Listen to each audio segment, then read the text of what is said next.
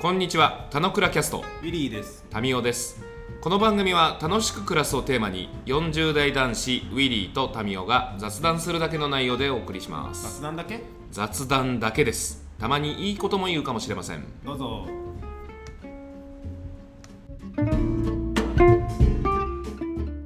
はい、おはようございます。はい、おはようございます。あざまー。いや、咳が出ちゃうって出てるから。いや、それは抑えらんないよ、完全に。あれだ、Can't Stop Fall in Love みたいな話ですか。グローブだっけおいやうんお音楽をちゃんと把握しない入澤さんよく知ってますね。マーク・パンサーさんだよ、確かね。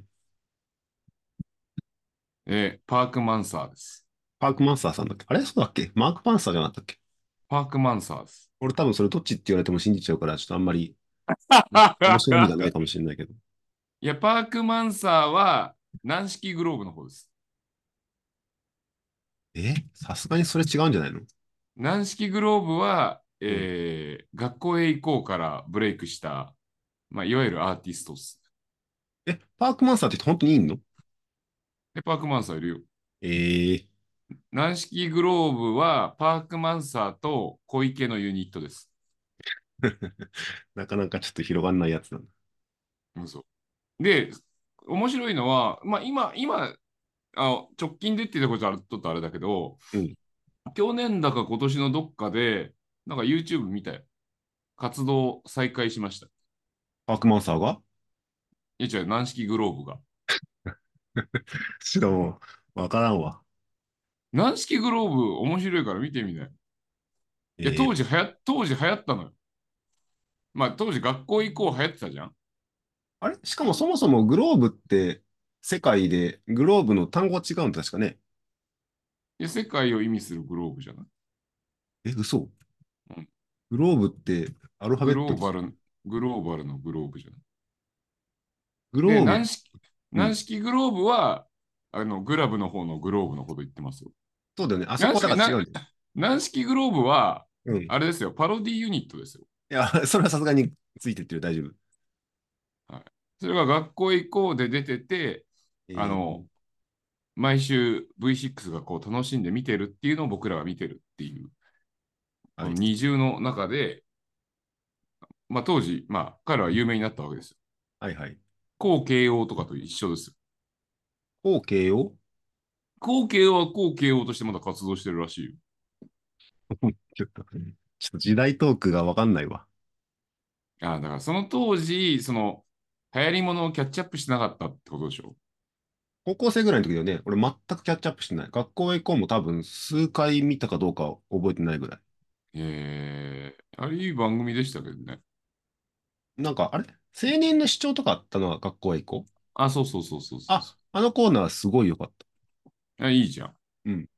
でもトータルで、まあ、制作会社いい仕上がり見せてるね、みたいな。見せてる見せてる。 でその中の一つ、まあ、学校行こうを代表とする軟式グローブです。軟式グローうん。ブ。えー、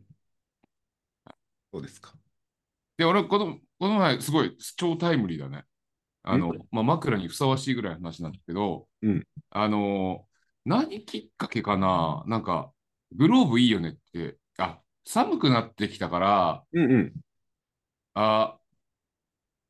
これ、デパーチャーズ聞きたいなと思って YouTube で聞いたの。おお。季節で、すご、すい。ごい良くて、はいはい。ちょっとあったかい日が多かった中で寒くなってきたからさ、はいはい。あのー、あ、デパーチャーズ聞きたいなっていうのがリンクしてるんだよね、俺の中で。はいはリンい。ク、リンクしてることに気づいたって感じだね、むしろ。はいはい。で、聞いたら、あ、あすげえいいと思って、で、それうん Facebook に上げたわけですよ。はいはい。あの、いいよね。うん。で、そしたら、あのリコメンドで、その、グローブ好きがグローブについて語るみたいな YouTube の、うん。なんか番組が引っかかったりして、なんかそれもペロッと見て、うんへえーみたいな感じだったの。あ、12月6日に上げてるわ。で、うん。この前韓国行ったじゃん。はいはい。で、韓国行った時に、慎吾が、あの、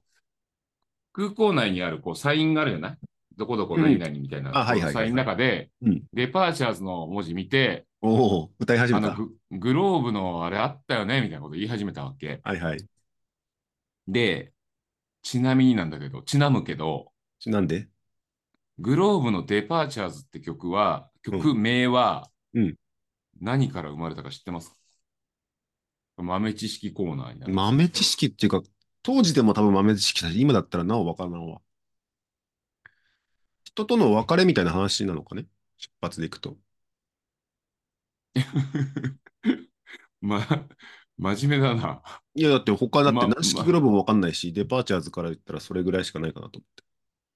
これまあ、あの、さっき言ったグローブ大好きな人たちトークの中で知ったんだけど、うんまあ小室さん当時大忙しですよ。うん。あの、まあグローブには自身がメンバーとして入ってるし、うんうんまあ華原朋美だ、安室ちゃんだみたいな、まあ、ささまざまな人のプロデュースもしてるわけで、うん大忙しだと。お忙しだと。そりゃそうだ。で、グローブのそのデパーチャーズの曲は出来上がってたんだけど、うん。タイトルが決まってなかったんだって。ええデパーチャーズスタートで作ったわけじゃなくて、うんうん曲作って歌詞入れて、で、曲が出来上がったんだけど、うんタイトルは決まんない、あ、まあ、早く決めてくださいみたいなことを、まあ、うん音楽関係会社からこう、せっつかれるわけですよ。うんうん。で、その時、たまたま、えー小室さん、空港にいたんだって。おう。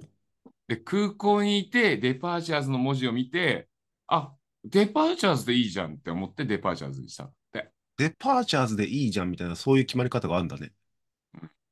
だから、あながち慎吾があの空港でデパーチャーズのサインを見て、うんあ、グローブのっていうのは、うんもう直接リンクなのよね。そうだねれっ て。元ネタを確認しちゃったわけ だね。まあまあ、あそうなんだよ、慎吾、よくわかってるじゃん、みたいないや話。い そよくわかったねって言ってもえ、それ何のことみたいな。やそうそうそうそう、知らねえよみたいな話なんだけど、うん。でも そういうことを知ってると、豊かじゃない、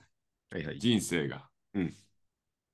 なので、その時にも同じエピソードを、あのまあ、直近仕入れた知識ながらも、うんうんもうさも昔から知ってたかのように語る俺みたいな感じでしたね。いや、デパーチャーズ見るたびになんか、ね、その小ネタをタミーから聞かされちゃうわけだね。でも、デパーチャーズって聞かれてどんな曲っていうのをシャッと思い出せる。え、だからさっきの歌でしょんあ、それはキャンツポーリン、キャンツとポーリンラブってデパーチャーズの中の歌詞の中でいや別の違います曲だっけ Can't Stop Falling in Love っていう曲です。 えっとね、踊る君を見て恋が始まったはデパーチャーズちげえっす。あ、違うそれキャン、それはキャンストップポーリンラブか。うん。デパーチャーズはすぐ出てこないわ。まあ、そうだよね。うん。まあ夏目そんなもんだよね。夏メロが過ぎるな。まあちょっと、あの、聞いてみてくださうん。デパーチャーズするわじゃあ。い。はい。まあ全然冬です。やっぱね、俺の中の冬の曲っていうと、やっぱり当時の、なんかまあ、わかるわかる。このなんかシーンでパッと思い浮かぶ感じと、うんそのプロモーションビデオ、まあ MV、今で言ううんう MV のこのシーンとかがやっぱこう重なるからさ、うん。まあデパーチャーズと、あのーあれですね、えー、グレーのああ、ウィンターウフィォーンルウィンウィンターゲイン。ウィンターゲインあ。ですねうんう。うんんウィンターホールはあれか。あのラ、ルク・アンシエルじラルクの方か。はいはい。ゃん。だからえなんーかそういう、そういうリンク感とか、うんあのーまあ、当時、その曲とその曲がかかってたシーンでなんかしてたとか、カラオケに行った時に誰かが歌ってたみたいなやつらがうんうん乗っかってくるから、うんうん。いやなんかいいっすよね。当時の、当時のものたちはやっぱり。なんか、そうね。よくタミーが言うけどさ、共通体験でも語れる曲とかさ、語れる映画はなくなったんだとかって言うけどさ、うん。変な話、おリアルタイムはないかもしれないけどさ、俺らにとっての冬ってやっぱりそのイメージでいくとさ、うんこ。れも多分そんなに知んないけど、さっきの曲とかがやっぱ出てくるなと思ったりするからさ、他出せる。ん他出せる。ここからね、広瀬香美さんの、あの、冬の歌、もろもろと、あとは、あれじゃないのあれ冬の曲なんだっけあの、JR の、あの、改札のやつ。きっと君は来ないのやつ。ああ、山下達郎。うん。あれぐらいからアップデートされてないわ。最新の、最新の曲なんて全くないわ。最新、まあ俺最新の曲も結構、あのースクリーニングしてるから、うん。それなりに知ってるんだけど、うんでもなんか、まあその曲、今聴く曲たちにはまあ思い入れはないし、そのアーティストにも思い入れはないし、なんか、あんまりね、その、やっぱり自分が若かりし頃だったからっていうところがあるのかもしれないけど、うんやっぱまあ、思い出とともにあるっすよね。ある。多分その時のやっぱそうね、言ってくれたみたく、その歌だけで、その時の感覚と、その時のイベントとかが全部つながって覚えてるから、すぐ出てくるんだろうね。いいですね。そういう感覚は大事にしたいなというふうに思いますね。年末まあでもまあ、あ、それは共通体験じゃなかったとて、あの、まあ曲とともにあるということは、まあなんか豊かさなんじゃねえかなっていう気はする。うん。そうまねあ、ハモれるに越したことはない。うん。まあ、さてさて、そうですよ。もう、入澤さんがつないでくれてあれなんですけど、まあ、年末だから、まあ、そんな話にも、まあ、冬だから、冬、まあ、そんな話になり、まあ、冬だからということは、まあ、年末ですぜという、まあ、そんな順番だと思いますが、うん。えー、まあ、もう2023年ももう気づけばあっという間に始まり、はあいっという間に終わるという形ですので、早すぎるわ。えー、田野倉キャスト恒例のうん。年末はその年についてお互いどうだったかを語ると。うん。そして新年一発目は、今年はどういうことをしていくかということを、語ると。もうすごいですよ。ずっとやってますよ。ずっとやってる。 もうよ4回やってきて、今回もう5回目でちゃんと丁寧に毎年ちゃんとやっているんで、タイトルまで揃えてやってるよ、ちゃんと。はい、今年もちゃんとあの2023年を振り返るお互いみたいなところをうんちょっとできればいいと思いますけど、どちらからいきましょうか。どっちがいいです今回俺からいきます。かはい。なんかね、あのーまあ、毎回っていうか、その前工場的にこれすごいいいねって感謝の言葉から始まるんだけどさ、うんうんあの、言ってくれたけど、そのやっぱ毎年のその積み重ねってすげえ大事だと思ってさ、うんこれがなんか確認できたのが良かったなっていう話ですよと。うんはいすごい。 で、いやいや、そうそう。いあれですよ。また大輔に怒られちゃうから。や、だって、 それしょうがねえじゃん。 あ、あでも、毎年のやつはあれだよね。投影しながらやってるよね。そうそう、投影しなくちゃと思ってさ。いや、投影しながらやってるのは入澤さんだけですよ。僕、口頭で言ってるだけですよ。でも、見ながら喋ってるでしょさすがに。いや、去年喋ってないっす。あ、ほんと。うん。ええまあいいや。でも投影するんですけど、あの、はい22年の末から23年にかけてでいくと、まず、はいあれなんだよ、23年の、あの初めの時に、はい。まず22年に幸せな親子を増やすんだわって決めて、やった、あ22 22年。年の、22年の出来事なんだ。あで、22年着地ってしたんだけど、うん。 23年の冒頭の時に、あの、この、おみこのおお祈りするときに、俺うん何を思ったかでいくと、幸せな家族を増やすがすごいいいなと思うんだよねって言い出したらば、タミーが、え、それ親子でしょっつって、すごい、うんあの、突っ込まれまくったんだよね。うん。で、俺の中で整理はついてるよって話をしたんだけど、あの、ちょっとやっぱそこが、なんかまつながってなくて、幸せな親子を増やすが手段で、で、その結果、俺は世界平和を作りたいとかって言ったんだけど、世界平和じゃなくて、えっと、幸せな家族っていう風な言葉になったんだよとかを言ってましたと。うん。だから、えっと、自分の親あ幸せな親子を増やすが手段で、あう成んし得たいことは幸せな家族を増やすとかっていう、そんな整理になるのかなって思ってて、えーうんそういう一年にしようかなと思ってやってました。で、その時に、実際に幸せな家族を増やすにスイッチしたの。えっとね、しようかどうかだと思う。まだしてないと思ああ、なるほど。う。が、うん昨年末のとタイミングで思ってたことだけど、今年の中では幸せな親子を増やすって言い続けてたぜって感じだ言いね、続けてるし、なんかこの辺はちょっと取れない話もあるので、ちょっとあれなんだけど、親子と家族の関係性とかがなんか、いろいろ行ったり来たりした一年だったかなと思ってるので、ああ、なるほど。今後喋りたいなと思ってるよと。まあそんなに確信に触れない部分は喋るから、多分つ民には伝わると思うんだけど、うん。要はまず、あすごい明るい話っていうかシンプルな話でいくと、ボーイスカウトとか PTA に加えて、なんか地域とかややりたいなと思ったりとか、あのうん仕事のどっちかと資本主義みたいな文脈もあるんだけど、あの DEI っていう部署にずっと移動希望を出してて、100%移動したので、結果的にそれって、俺にとっての DEI って別に男女格差とか、なんかそういうもんじゃなくて、あの単純にうんみんなが働きがいがあるとか、みんなが生きがいがある世界みたいな感じなんだけど、なんかそれうんが仕事領域でできたらいいなと思うし、結果的にそれうんで幸せな子供が増えたりするのかななんていうふうに思ってましたよっていう感じ。うんえっと、仕事を始めるデザインとしては幅を広げるって書いていて、どっちかっていうと、あの、なんていうの人材の人とか、えーまあ、データの人みたいな感じだったんだけど、DI において自分が何するかとかを考えたいみたいな、そんな一点で始めましたと。いやそんな感じ。で、うんうんと、サックス、あれなんか動かない。なんで動かないんだこれうんあさ、資料がさ、一瞬罠でさ、あやべえ、うんこれ資料ちゃんと作ろうと思ったらさ、10月、う12月を一生懸命更新したんだけどさ、あ、そうだ、うんやべえ、1年振り返るだから1年だと思って1年に学び、捉え直してるんだけど、あ、もう、もう今年のシートを書き始めてるってことね。あ、そうそうそうそう。なんだけど、あまだ、はいはいはい去年も途多中ね分、この場で申し訳ないっていうか、忍びなかったんだけど、マークがまだついてなくて、どっちかっていうと、俺の作業の工程としては、う1ん。月から3月、えっと4月からみたいな、この4クォーターのやつで、えっと、ちゃんと1回1回振り返ってますと。で、その時の主に重要だったことっていうのを、うん、うん23年においては転記してくる、あ、1年に、1年全体においては転記してくるって工程をしてるので、うん23年シートでいくと、ある意味この点って点がついてるのは自分にとってはほぼ重要だったことっていう、そんな感じなんだけど、うん何 を何を書いてるかっていうと、うん。えーまあ、さっき言ったその DEI に SIM に移動したよとか、仕事が忙しいよとか、家族のイベントで行くと、レイジが受験だとか、家族が危機が起きたとか、家族で対話が進むとか、レイジが卒業式行ったとか、ボーイスカートのスキー合宿行ったみたいな感じうんが始まりましたよと。なので、これなんか冒頭言ったみたく、あの、俺、基本的に親子っていうことをテーマにしてやっていたんだけど、うん。もう少しちゃんと家族っていうのに向き合わないといけないなっていうのが、俺、家族の危機で今年の1月、2月か、2月に起きましたと。うん。その時に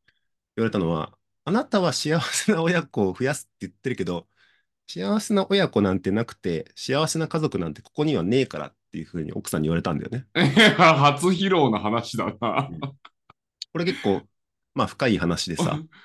こそれ大丈夫ですかこれ公共の電波に乗ってるっ すよ。大丈夫大丈夫。これぐらいだったら大丈夫。あーなるほどだから、あの、要は、なんていうのタミーも去年かな確かフィードバックされたと思うけど、うん幸せな親子とかって置いてるけども、外に向けてやってる人なんだな。自分の親子は大丈夫かな。もちろん自分の親子が、あの、Facebook とかで別に飯食い行ってるとかあるから大丈夫だってわかるんだけど、うんうなんんか外に向いていろいろやってる人なんだなっていうふうに見えるよっていうフィードバックをこの前受けたんだけど、ほうほうほうまある意味その言い方を変えたバージョンで、あなたが幸せな親子を外に向けてやってる間に、あの、私たち家族は割り食ってるよみたいなことをちょっと言われたんだなっていうふうに思いました。 なるほど。うんいいね。足元ちゃんとおぼつかなくなってるぜと。うん、で、幸せな親子っていうのはどうしてもさ、変な話、まあ、これ多分、どこの家族もそれが発生しちゃうと思うんだけどさ、うんボーイスカウトなり PTA とかで行くと、そこに参加してる親と子というのは、俺が何らかアプローチできて幸せにできる可能性はあるかもしんないけど、そのうん裏で家で待ってる家族とか、もしかしたら割り食ってるかもしんないじゃんねっていう視点で俺はあんま見れてなかったから、うんなんかその観点でいくと、あの、うん家族のか、家族ってどっちか、あ、違う、親子っていうのは、の親と子のなんか線の関係だけど、家族ってもう少し空間だったりするからさ、うんなんかそこのところの、あの、広く捉えるみたいなところを意識するのが大事かなみたいなのを思ったよっていう、こんな感じの1クォーターから始まってきましたよと。うんまあ、なんだけど、まあ、1年通して、まあそうは言っても家族、幸せな家族に変えなかった理由としては、うんうんあのまあ、やっぱり1年全体を通して親子の拡張はいいなっていろいろ感じることができましたよと。何言ってるかっていうと、うんビーボーイスカートのスキー合宿、いろんな親子が行ったし、ボーイスカートの夏のキャンプでもいろんな親子がたくさん行ってるし、うん今年で行くと新しいのはコミュニティの合宿とかコミュニティの稲刈りとかで結構いろんな親子と交流、まあもちろん親では交流してるんだけど、うん結構子供も含めて結構、なんていうの、俺がいろいろ触れることができたので、やっぱこれってめっちゃ楽しいじゃんっていうふうに思えたので、なんかそのベースでいくと、やっぱ親子って軸はあるんだろうなっていうのはなんか変わらなかったっていう、こんな感じ。うんうんえっと、いろいろその3ヶ月ごとの一行タイトル書いてるんだけど、あうんの、うよんり自分の幸せが世界の幸せになっていくとか、身近な親子から遠くの親子にしていくとか、なんかこの辺を俺行ったり来たりしてる世界なんだなっていうふうに見てるんだけど、うんやっぱり、えっと、なんていうの、突然ね、俺すげえ親子とかすげえ子育ての専門家ですっつっていろんなことを遠くのこととか統計データ知りまくってるって、やっぱ急にはなんないから、うんなんか自分のリアリティを持って広げていくっていうふうにしたいなってもともと思っていたし、うん一方で、この前年末、田之倉、年末っていうか12月に田之倉でも話したみたく、あうの、ん遠くの子育てについて俺別にあんまり知らなかったりするから、なんかそこは、まあこの機会を使って、いろんな子育てがあるよとか、俺が見えてない、ちょっと残念ながら親子がいるよとかっていうのは、なんか見に行くことによってどこに自分のピンを置くのかとかをなんか整理したいなっていうふうに思ったりしているので、まあ、そんな感じうっんうんていうのを、えー整理もできたので、あの1年を通していくと、幸せな親子から幸せな家族へスイッチするかというような、なんか一瞬試される時があったんだけど、なんかそこはまだ、あの変わってない感じ。だけど、うん。やっぱり、これもなんかために前話したけどさ、どうしても子供っていうのは育っていくわけじゃない。まあ、近々っていうか、0時の話なんてもうほとんど出てこなくなるからさ、うん。マコの話も出てこなくなるからさ、うそのん。時にしたことかと、なんか、まあ、早いんだけど、老後っつってるけど、あの子供たちが自由になったらどんな生活しようかねとかって普通に喋ったりするから、の観点でいくと、よりこの横の親同士だったところから、親という役割がやや薄くなった中でのあの家族としてどう過ごすかっていう話はなんか結構出てきたりするので、なんかその辺が、まあ、今後においてはもう少し出てくるかな。なのか、幸せな親子をより自分だけじゃなくて、より身近なところに広げて、さらにもう少し足立区全体に広げてみたいなことができていくと、俺は結構来年とかご機嫌かなっていう感じになってるよっていう感じ。なるほど。うん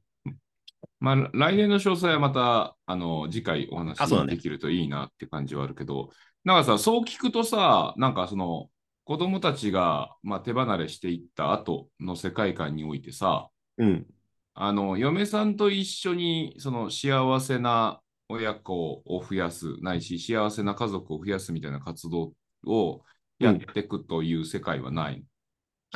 あとね、幸せな、えっと、家族を増やすは少なからずあるかもなって思ってて、何言ってるるかっていうと、これはちょっとさすがに全国で言いづらいんだけど、うん。あの、奥さんがまあ、要は結婚関係の仕事をやってるんですよ。うんそ。の中でいくと、あの、まあ普通に雑談もするし、うん入り口のその結婚ってマッチングだけじゃなくて、もう少し家族全体とか結婚後っていうところを、うん。なんか、まあぼんやりとだけど、なんかもっとやりたいなって言ったりしてて、俺も全く完全同意だし、なんか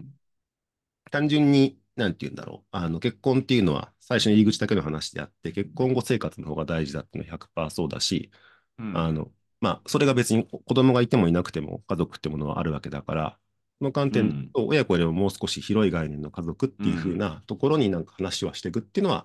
まあ、仕事領域っていうか、あれかもね、普通に雑談の内容としてはすごい増えていくだろうな。その時になんか仕事ももう少しそういう視点でとかはあるのかもなって思ってるっていう、それぐらいかな。なるほど。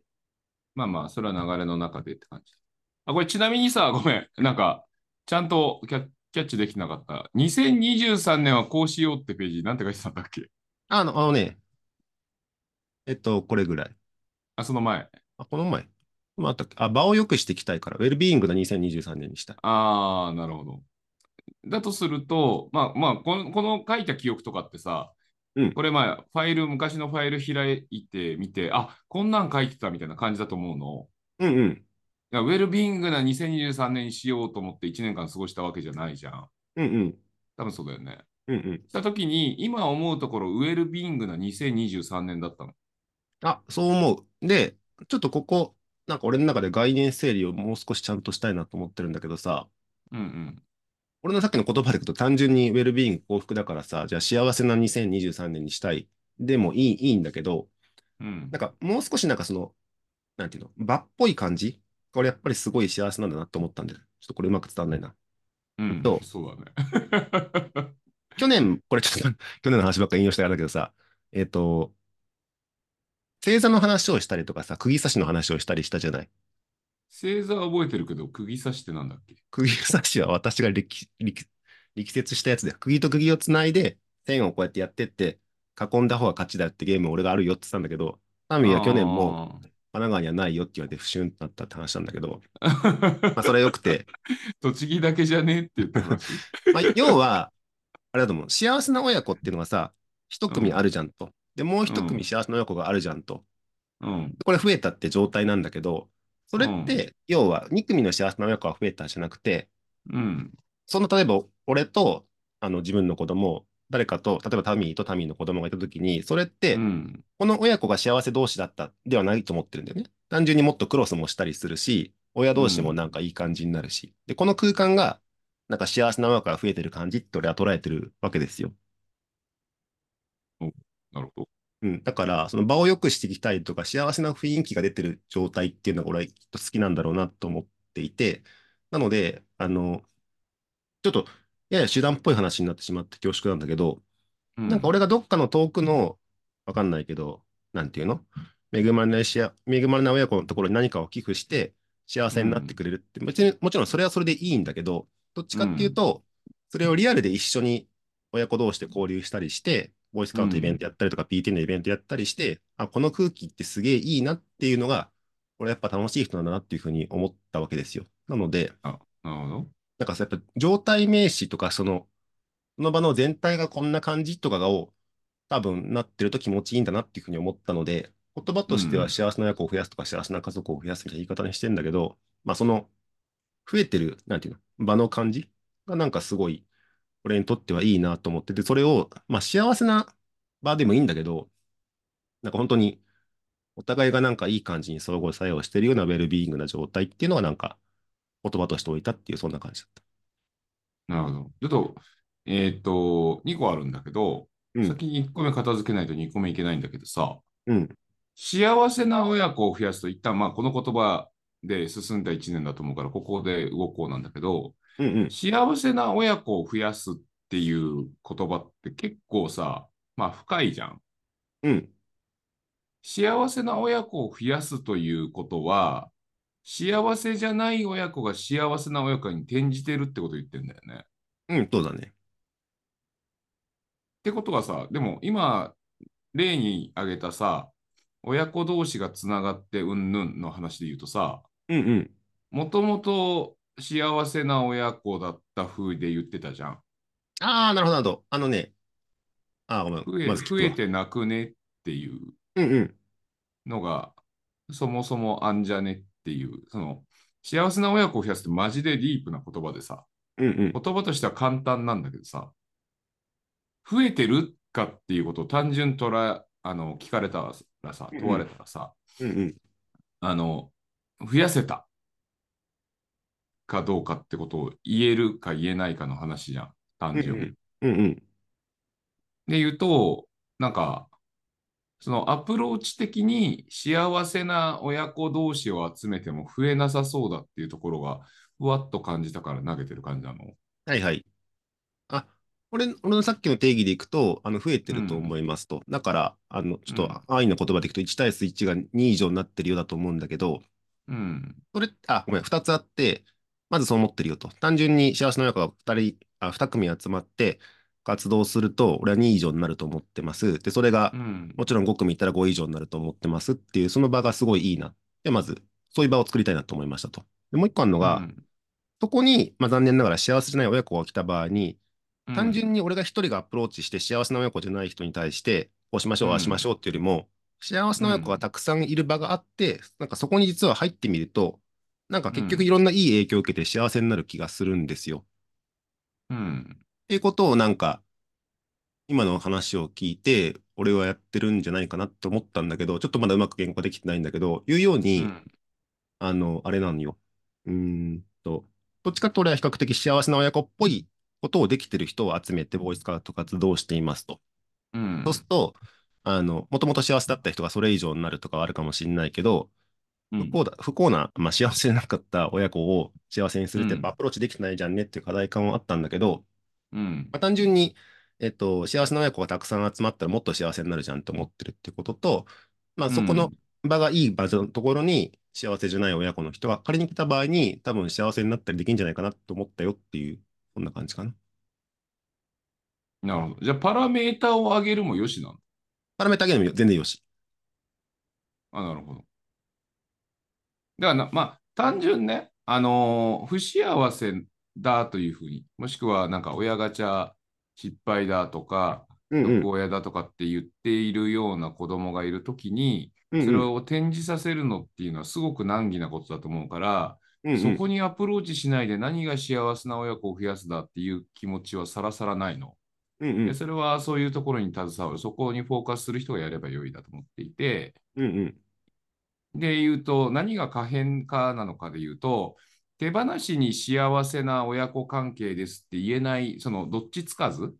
うんうんな262の6のパートに対して、なんかアプローチするみたいな話たちなんだろうなってことを勝手に思ってるのよ。うんうん。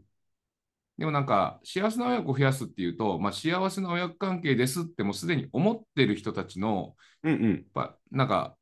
ゲージがなんかもっとさらに溜まりましたみたいな話とか、もうよしとしてるかどうかをちょっと分かってなかったって感いや、あの、それもあるし、これなんかちょっと難しいというか、あの、じ。なんていうの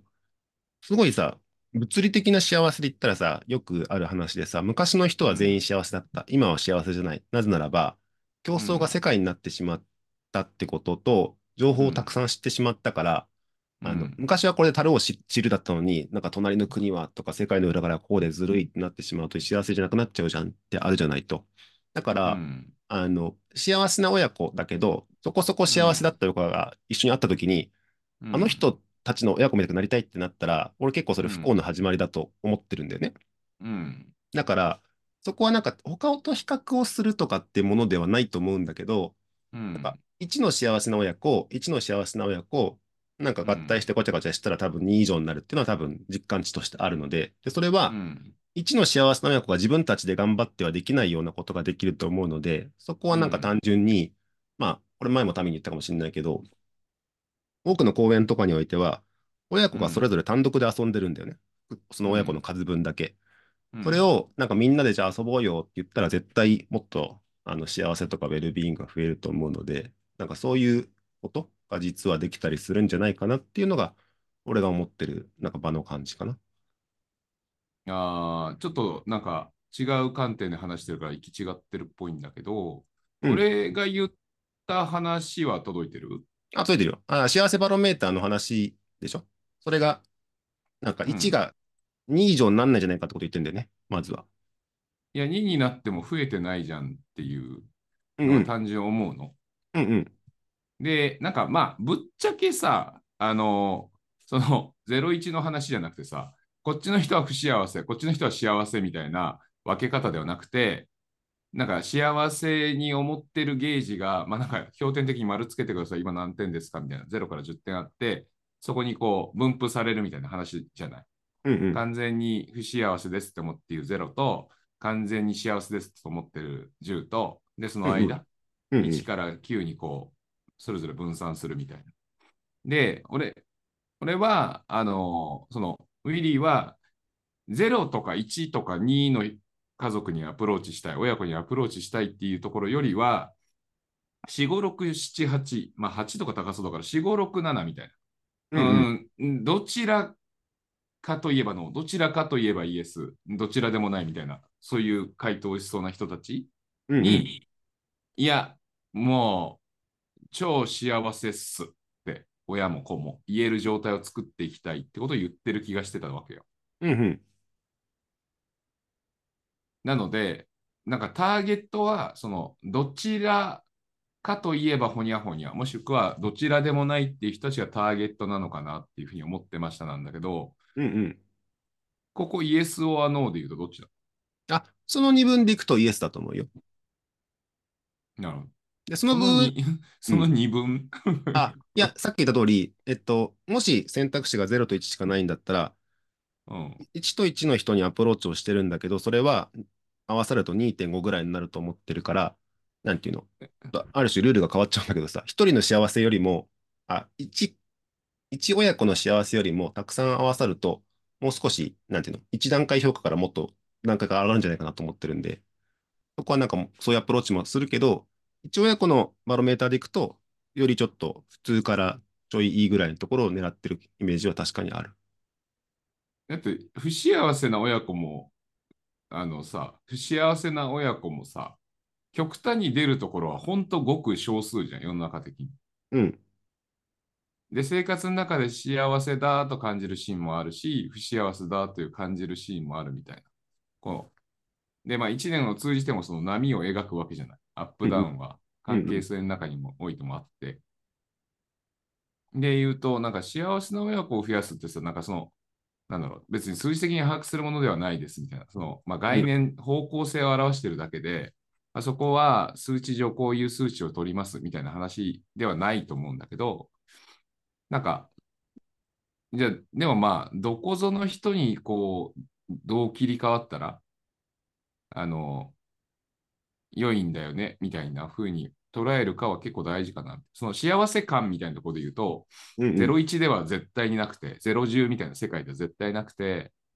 0から10のパラメーターなんじゃないっていうところがありそうだなって思ったよって感じだね。で、その上で、ようやく2個目なんだけど、はいはいまた元に帰るけど、うんウェルビーイングな2023年にしたい。で、これは、まあ、ウィリー自身がウェルビーイングだということと、で、ウィウィリー自身のウィルウェルビーイングは、その何らか、まあ、自分のその興味関心のあるフィールドに対して働きかけてる、働きかけていくからこそ得られるウェルビーイングだみたいなことを言ってそうだみたいな話だと思うんだけど、うんうんその上でそれをガッチャンしたときに、ウェルビーイングな2023年だったのがもう一回聞き直しって感じ。ああ、ウェルビーイングにしようと思った2023年だった、だね。そこは、全部、ウェルビーイングだった。あ、うんと、違うな。これが、あまず いや問いは、だったの、はてな、イエスはノーで、なんか、話し始めてもらえると捉えやすい。あ、ちょっとごめん、それ、それでもちょっと言っちゃうんだけど、うん。ウェルビーイングな2023年、俺別に俺個人がどうこうってあんまもうな、ないんだよね。だから、うん私はウェルビーイングだったかそうじゃなかったかは、うんそれはウェルビーイングだったけど、あうの、実は俺の問いとしては、俺がうん関わるいろんな人とか地域とかがウェルビーイングだったかって問いにおいてはうん100%そうだったって自信はないです。俺個人としてはウェルビーイングの2023年にできた ESS っていう話すんだけど、うんなんかその違いを言いたかったの。ああ、なるほどね。だからまあ、俺が言った話にも重なるね。だから自分の話と取り組みの話はそれぞれあるぜで、その関係性が、ウィリーの下に自分の取り組みがあるわけじゃなくて、自分と取り組みがあの横で並列に並んでるぜって話あ、そうがそあうったそう感じだうん。ね。えよかったでいいんですかまあよかったでいいと思うよ。なんかその、俺個人がウェルビーイングだった、で、ボーイスカートがウェルビーイングだった、PTA がウェルビーイングだった、うん。とかなんか一つずつ分かりやすいんだけど、それを通して、もう少し地域全体がウェルビーイングだったかは分からんけど、なんか地域とかも少しずつ触れていけたっていう意味においては、うん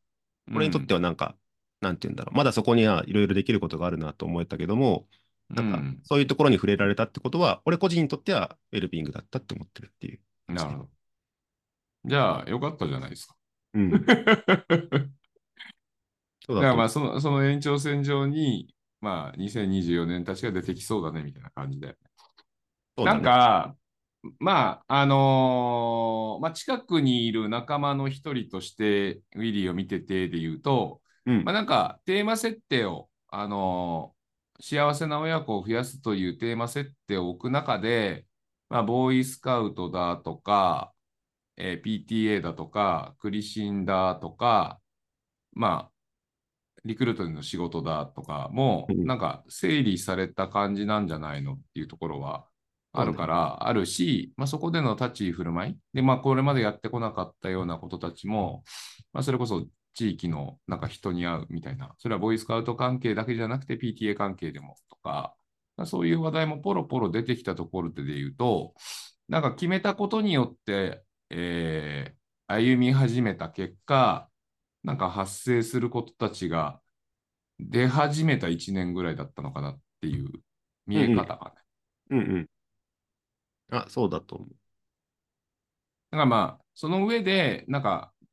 今の活動を継続していくことで、ことが、まあその自分の設定しているテーマに対しての、まあ回だという中で、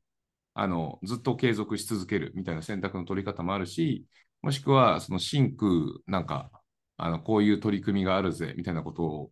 もっと考えて、なんか定期的に試していくのだ、みたいなスタンスの取り方もあるし、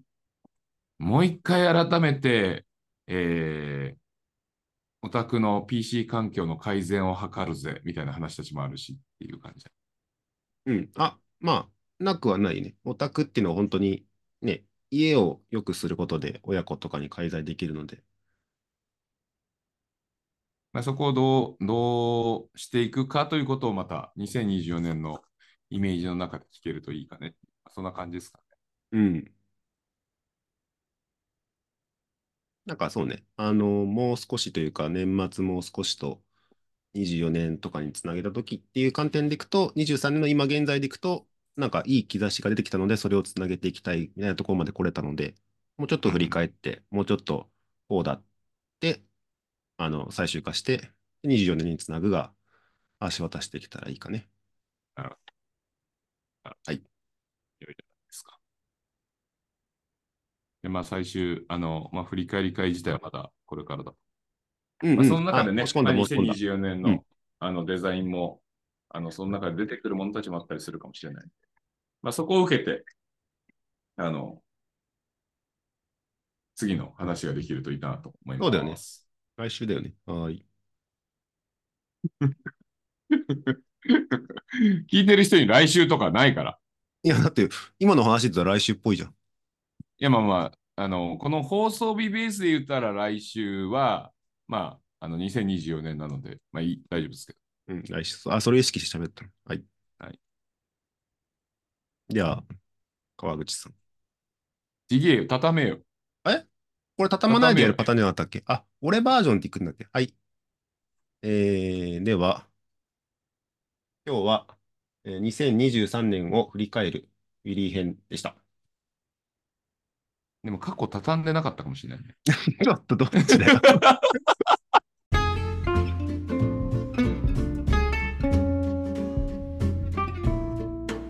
今日も雑談にお付き合いいただきありがとうございました。雑談って楽しいですよね。今日も楽しく暮らしましょう。